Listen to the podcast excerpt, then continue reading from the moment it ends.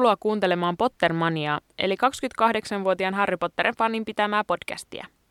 Mä oon Elli Tolonen ja mä oon tuo kyseinen fani. Mulle on kertynyt vuosien aikana paljon erilaisia huomioita ja teorioita, joita mä haluan nyt jakaa muidenkin tietoon. Tässä podcast-sarjassa mä käsittelen aihe kerrallaan kirjasarjan ilmiöitä ja tarjoan salakäytävän sen mysteereihin.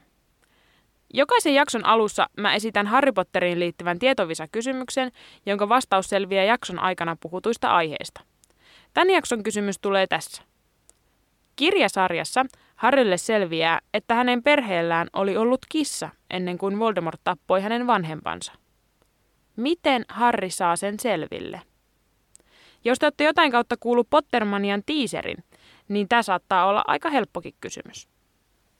Mä mainitsin viime jakson lopussa, että mä oon virittänyt tänne meidän vaatekomeroon oman äänitystudion, ja siitä tuli itse asiassa aika hauskaa palautetta. Mä en ollut tajunnutkaan, että myös Harrihan vietti aika paljon aikaa vaatekomerossa, kun hänen huoneensa oli portaitten alla. Eli tässähän pääsee nyt ihan mukavasti sitten tunnelmaan tässä mun äänitysympäristössä. Onneksi täällä ei sentään ole hämähäkkejä. Mennäänpä sitten tämänkertaiseen aiheeseen. Mä oon törmännyt netissä useisiin faniteorioihin, ja tähän jaksoon mä oon kerännyt mun lempparit ja parhaiten mieleen jääneet teoriat. Mä en ole ihan varma, onko mikään näistä sellainen, jota J.K. Rowling olisi itse vahvistanut. Ensimmäinen näistä on sellainen, että mä oon ihan alkanut uskoa, että tämä saattaa pitää paikkansakin. On nimittäin olemassa teoria, että rohkelikkoon pääsevät ne, jotka sitä pyytävät – Tämä teoria on varmasti saanut alkunsa siitä, kun ensimmäisenä vuonna lajitteluseremoniassa lajitteluhattu pohtii, että pärjäisikö Harry paremmin rohkelikossa vai luihuisessa. Tuolloin Harry itse pyytää hatulta, että ei joutuisi luihuiseen, ja hattu kuuntelee hänen pyyntöään. Tämä kohtaus on erittäin tunnettu ja se on toistettu myös elokuvissa ja videopeleissä aika lailla sanasta sanaan. No se, että Harry pyytää rohkelikkoon pääsyä ei vielä todista mitään, mutta mietitäänpä Ronia ja Hermionea. Vaikka kirjasarjassa ei koskaan sanota suoraan, että Ron pyysi pääsyä rohkelikkoon, niin mehän kuitenkin tiedetään Ronin olleen suorastaan pakkomielteinen siitä. Heti ensi tapaamisella hän kertoo Harrylle, kuinka hänen on pakko päästä rohkelikkoon, sillä hänen koko sukunsa on ollut siellä. Mä en ainakaan pidä kaukaa haettuna sitä, että Ron on todennäköisesti mielessään jankannut rohkelikkoon pääsyä ja pyytänyt sitä hatulta tietämättään. No, Hermionen tapauskaan ei ole mikään absoluuttinen totuus. Viidennessä kirjassa Harry Potter ja Phoenixin kilta Harry, Ron ja Hermione perustavat pimeyden voimilta suojautumisen kerhon, eli Albuksen kaartin. Tuolloin Hermione esittelee muuntautumisloitsulla loitsimiaan kultaisia valekaljuunoita, joiden avulla jäsenet voivat ilmoittaa toisilleen AK-tapaamisista professori Pimennon huomaamatta. Silloin Terry Boot kysyy Hermionelta, kuinka hän ei ole korpin kynnessä, vaikka hän osaa jo niin edistynyttä taikuutta. Tuohon Hermione vastaa, että hattu oli harkinnut hänen laittamistaan korpinkynteen, mutta oli lopulta kuitenkin päätynyt rohkelikkoon. Ja kyllähän mä tiedän, että tämä Hermionenkaan tapaus ei todista mitään. Mutta entä sitten tämä? Viimeisen kirjan viimeinen kohtaus käydään King's Crossin asemalla laiturilla 9 ja 3 neljännestä. Tuolloin Harrin poika Albus on matkalla ensimmäistä kertaa tylypahkaan ja on huolissaan, että jos hän joutuukin luihuisen tupaan. Silloin Harry kertoo pojalleen, että jos hän itse haluaa päästä rohkelikkoon, niin hän voi valita sen. Ja hattu kyllä kuuntelee.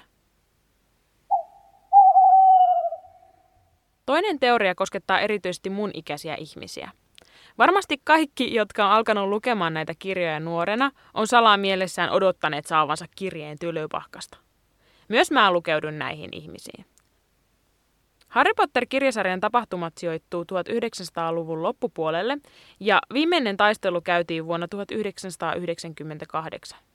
Jos sä oot syntynyt vuosien 1985 ja 1998 välillä, etkä koskaan saanut kirjettä, niin se johtuu faniteorian mukaan siitä, että Voldemortin vallan aikana kaikki tiedot jästisyntyistä noidista ja velhoista tuhottiin ministeriön tiedosta pois, ja sen takia kirjeet jäi lähettämättä. Mä oon itse syntynyt vuonna 1992, ja jos tämä olisi totta, niin mä en ole ihan varma, että olisiko se ennemminkin traagista kuin helpottavaa kuultavaa. Tässä tulee mun faniteorioiden ehdoton lemppari. Useimmat fanit on nimittäin sitä mieltä, että koukkujalka oli Harrin vanhempien kissa. Viimeisessä kirjassa Harry Potter ja kuoleman varjelukset Harry löytää Kalmanhan aukiolta kummisetänsä Siriuksen vanhasta huoneesta kirjeen, jonka hänen äitinsä on kirjoittanut ennen kuolemaansa. Tuossa kirjeessä Lily Potter mainitsee ohimennen perheen kissan, jonka Harry on säikäyttänyt luudan varrellaan. Tuota kissaa ei ole mainittu kertaakaan ennen kyseistä kirjettä, eikä sen jälkeen. Tästä herääkin kysymys, että mitä tuolle kissalle tapahtui? Mihin se meni, kun talo tuhoutui? Näihin kysymyksiin ei anneta kirjasarjassa suoraa vastausta missään vaiheessa. Kolmannessa kirjassa Hermione hankkii vanhan kissan, koukkujalan, joka on ollut eläinkaupassa vuosikausia. Tämä hyökkää heti Ronin kutkarotan kimppuun ja yrittää jatkuvasti pitkin kouluvuotta saada rotan pois pelistä. Se myös ystävystyy koiran muodossa olevan Sirius Mustan kanssa ja auttaa tätä löytämään keinon, jotta rotta saataisiin kiinni. Myöhemmin selviää, että rotta olikin Peter Piskuilan, eli mies, joka kavalsi Harrin vanhemmat Voldemortille. Miten koukkujalka ties heti ensimmäisestä vilkasusta, että rotta olikin pimeyden velho? Ja kuinka se ties, että Sirius on hyvien puolella? No, faniteorian mukaan se tunnisti entisten isäntiensä ystävät, sillä se oli nähnyt heidän vaihtavan muotoaan ja tiesi tapahtumien todellisen kulun, vaikka muu maailma ei sitä vielä tiennyt. Mä oon lukenut tämän faniteorian vuosia sitten joltain keskustelupalstalta, ja siitä hetkestä alkaen mä oon ollut aivan varma, että tämä on täyttä totta. Mä oon ainakin valmis uskomaan, että koukkujalka todella oli Potterien kissa. Jotkut näistä faniteorioista on niin synkkiä, että mä oikeasti mietin, että pitäisikö jättää ne pois tästä jaksosta ihan kokonaan. Mutta koska elämä ei ole pelkästään alruunoilla tanssimista, niin mä päätin ottaa pari synkkääkin mukaan.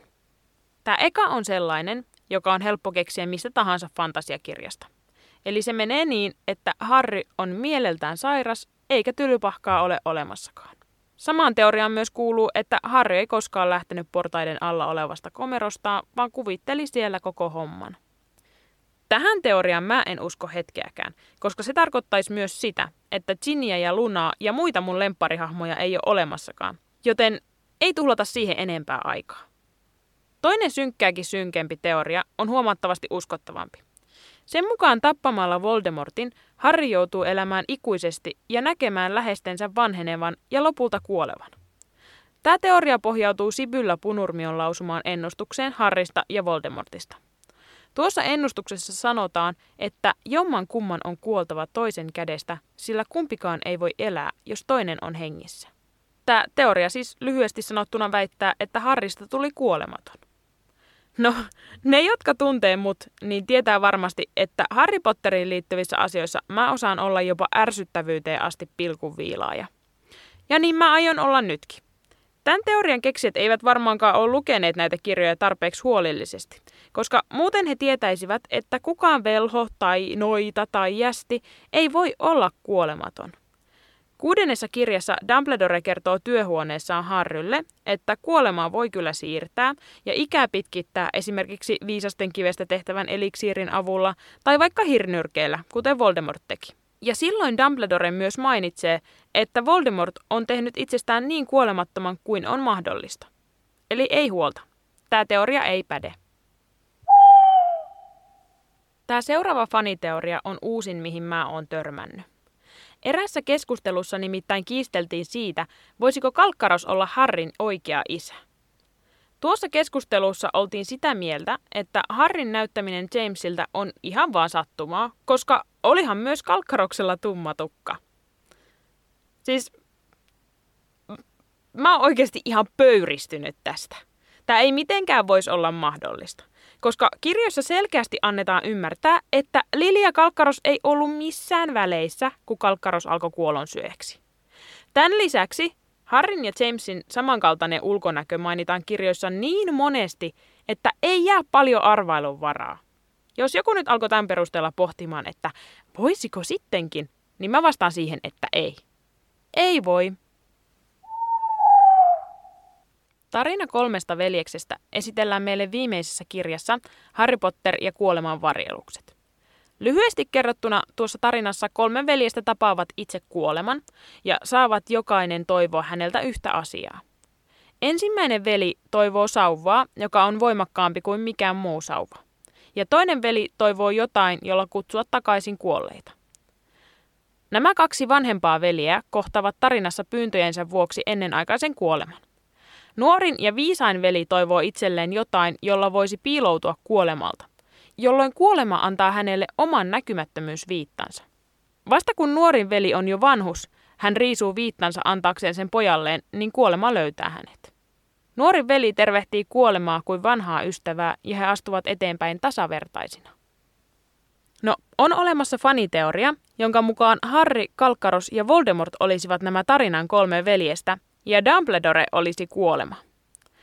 Tämä teoria on aika osuva, ja jos katsoo kirjojen tapahtumia, niin en mä tiedä miksei se voisi pitää paikkansakin. Tarinan ensimmäinen ja vanhin veli saa sauvan, menee heti haastamaan riitaa sen kanssa ja päätyy lopulta kuolemaan juopuneena vallasta. Tämä veli on tietysti Voldemort. Hän vietti suurimman osan elämästään havitellen valtaa, jonka vuoksi hänellä jäi sitten monia muita juttuja lopulta huomaamatta. Tarinan toinen veli saa kuolemalta kiven, joka tunnetaan kirjoissa nimellä elpymyskivi. Tuon kiven avulla hän voi kutsua takaisin kuolleen morsiammensa. Morsian ei kuitenkaan voi olla onnellinen, koska hän ei kuulu elävien joukkoon. Lopulta toinen veli päätyy riistämään itseltään hengen, jotta voisi olla rakastettunsa kanssa. Hän siis kuolee menetetyn rakkauden takia. Tarinan toinen veli on tietysti Severus Kalkkaros. Viimeisen kirjan lopussa meille selviää, että Kalkkaros on koko ikänsä rakastanut Harryn äitiä Liliä ja tehnyt kaikkeensa pitääkseen Lilin pojan Harryn hengissä. Viimeisinä sanoinaan hän pyytää Harria katsomaan häntä silmiin, koska Harrilla on samanlaiset silmät kuin äidillään. Ja tarinan kolmas veli on sitten tietenkin Harry. Ensimmäisessä kirjassa Harry saa isänsä viitan Dumbledorelta, ja kun hänelle lopputaistelun aikana selviää, että hän on viimeinen hirnyrkki, niin hän riisuu viittansa ja kävelee päättäväisesti kohti kuolemaa. Sitten kun Voldemortin kuolonkirous osuu Harryyn, niin hän näkee heti ensimmäisenä Dumbledoren – ja tervehtii tätä kuin vanhaa ystävää.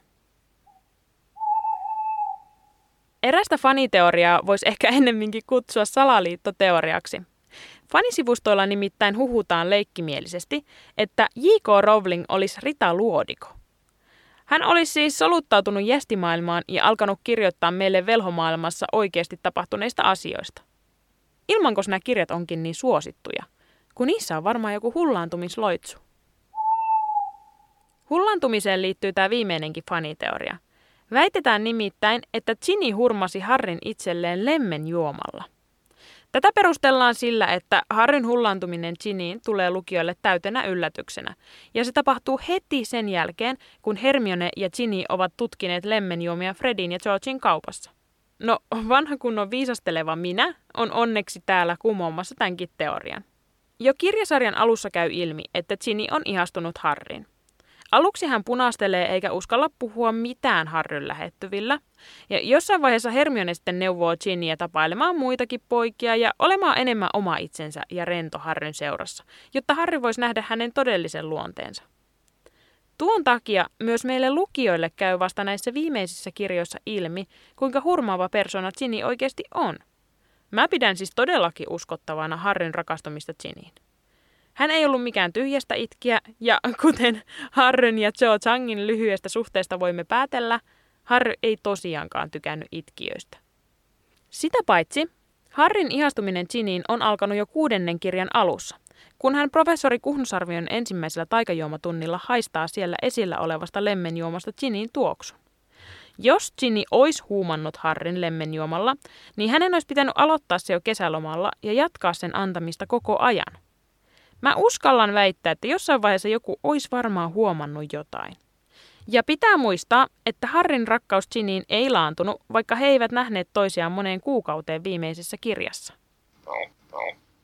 Siinä oli taas tämän viikon aiheet. Käykää laittamassa palautetta Instagramin kautta. Tämä podcast löytyy sieltä nimimerkillä Pottermania Podcast. Kertokaa vaikka, että mitä tykkäsitte tämän viikon jaksosta. Kiitos kun olit taas kuulolla ja seuraava jakso julkaistaan taas kahden viikon päästä.